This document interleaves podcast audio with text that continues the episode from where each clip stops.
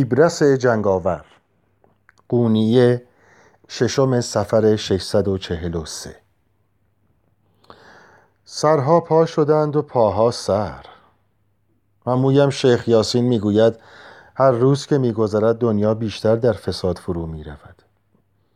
از وقتی که عصر سعادت به پایان رسیده تاریخ تمدن چیزی نبوده جز قلتیدن در سراشیبی. به عمویم احترام می‌گذارم. و به حرفش گوش می‌کنم. اما فکر می‌کنم در این مورد اشتباه می‌کند. چون اگر از من بپرسید می‌گویم هر جا که آدمی زاد بوده جنگ و خشونت بوده و از این به بعد هم خواهد بود. مگر در زمان حضرت پیغمبر اینطور نبود؟ مگر در آن دوره خصومت و دشمنی از بین رفته بود؟ مجادله و جنگ در ذات زندگی هست. طبیعت را ببین. شیر آهو را می‌خورد. لاشش را هم کرکس ها تکه پاره می کنند چیزی که باقی میماند استخوانهای سفید است. طبیعت ظالم است. به اشک چشم اهمیت نمی دهد در آسمان در دریا و زمین هر لحظه و همه جا بزرگ کوچک را ظالم مظلوم را میبلد برای همین است که برای زنده ماندن فقط یک قاعده هست. باید از دشمنت هیلگرتر و قویتر باشی. اگر می‌خواهی سرت بر بدنت بماند و قلبت در سینه بتپد باید بجنگی. به همین سادگی. و ما هم میجنگیم. امروز در این دوران حتی صاف و ساده ترین آدم ها هم می‌دانند چاره دیگری وجود ندارد. پنج سال پیش وقتی صد ایلچی چنگیزخان را که برای بستن معاهده صلح فرستاده بود یکجا به قتل رساندند اوضاع به هم ریخت. چنگیزخان از خشم خونش به جوش آمد و علیه اسلام اعلان جنگ کرد. هنوز هم معلوم نشده چرا ایلچی ها را کشتند. کسی نمی‌داند. بعضی ها می‌گویند چنگیزخان خودش ایلچی ها را کشت تا بهانه‌ای برای حمله داشته باشد. اینها را من نمی‌دانم. تنها چیزی که می‌دانم این است که در عرض پنج سالی که مغلها خاک خراسان را به توبره میکشیدند سنگ روی سنگ سر روی گردن نماند. تازه انگار همین بس نبوده. در کوسداغ بر قشون سلجوقی غلبه کردند و قجا سلطان را مجبور کردند خراج بپردازد و با آنها بیعت کند. اینکه مغلها نسلمان را از روی زمین بر نداشتند به این دلیل نبوده که دوستمان داشتند. بلکه ترجیح دادند زیر یوغ آنها باشیم. از روز ازل از وقتی قابیل حابیل را کشت جنگ بوده. اما مثل قشون تشنه به خون مغل را نه کسی دیده نه کسی شنیده. در هنر جنگ سرآمد دیگرانند. از انواع سلاح استفاده می کنند که هر یک برای هدفی متفاوت است. همگی جوشن پوشند و مجهز به ششپر و تبر و شمشیر و خنجر و تیر و کمان.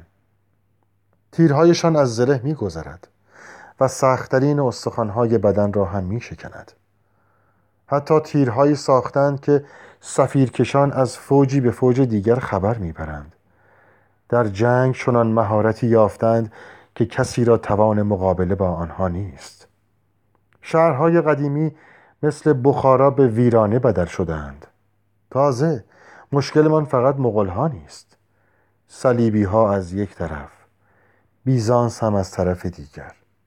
خود حکومت های مسلمان هم با یکدیگر رقابت می کنند در وضعیتی که دشمنان از هر طرف محاصره امان کردند دم زدن از صلح و آرامش به چه کارمان می آید برای همین است که آدمهایی مثل مولانا اعصابم را به هم می ریزند برایم مهم نیست که همه دوستش دارند و احترامش را نگه می دارند به نظر من که آدم ترسویی است. قبلا ممکن بود عالم خوبی باشد اما این روزها دنبال روی شمس کافر شده.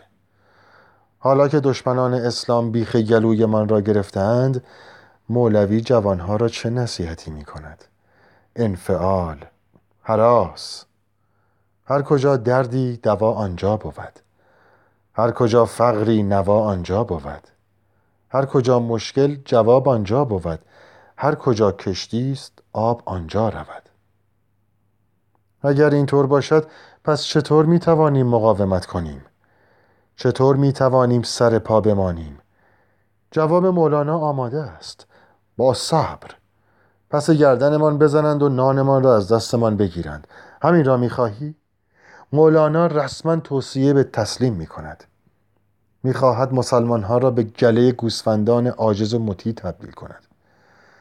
می‌گوید هر طایفه قسمتی و موسمی دارد. یعنی چه؟ یعنی باید منتظر بنشینیم و عجلمان سر برسد؟ به جز عشق کلمه های دیگری هم دوست دارد. صبر، سازش، آرامش، مدارا، توکل همش حرف مفت است.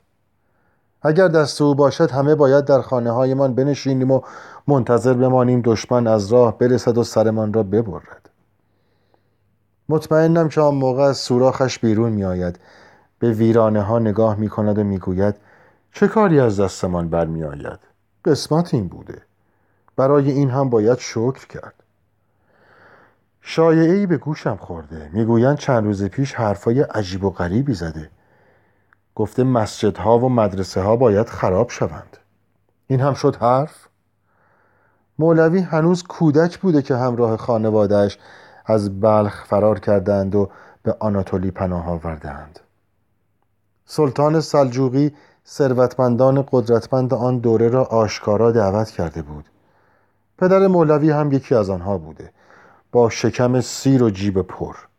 از خارزار بلخ بیرون آمدند و به باغهای لطیف قونیه وارد شدند مردی با چنین پیشینه‌ای خیلی راحت می‌تواند بگوید همه چیز را به فال نیک بگیر همین دیروز بود که شنیدم شمس تبریزی در بازار برای جماعت حکایتی تعریف می کرده.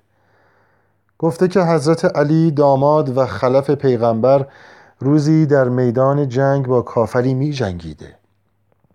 حضرت علی آن مرد کافر را بر زمین می‌زند و بر سینهش می نشیند و درست همان لحظه که می‌خواست زلفقار را در قلبش فرو کند مرد کافر سرش را بلند می کند و با نفرت به صورتش آب دهان می اندازد.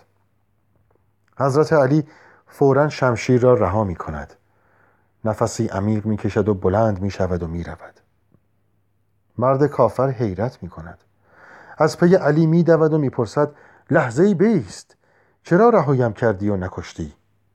حضرت علی می گوید چون بر تو خشم آوردم. مرد کافر حیرت زده می پرسد پس در این صورت چرا نکشتیم؟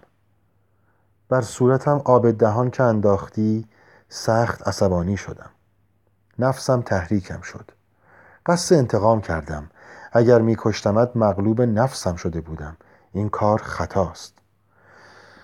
به این ترتیب حضرت علی آن کافر را آزاد می کند مرد کافر چنان تحت تأثیر قرار می گیرد که از آن روز به بعد در خدمت حضرت علی می ماند و پس از چندی با خاص و اراده خودش مسلمان می شود شمس تبریزی دوست دارد همچو داستانهایی تعریف کند اما زیر این ملغمه حرف و سخن چه چیزی تلقین می کند بگذارید کافرها، منکرها، منافقها سوار کله شوند و بر صورتتان تف بیاندازند اما شما زیر سیبیلی رد کنید. مبادا چیزی بگویید.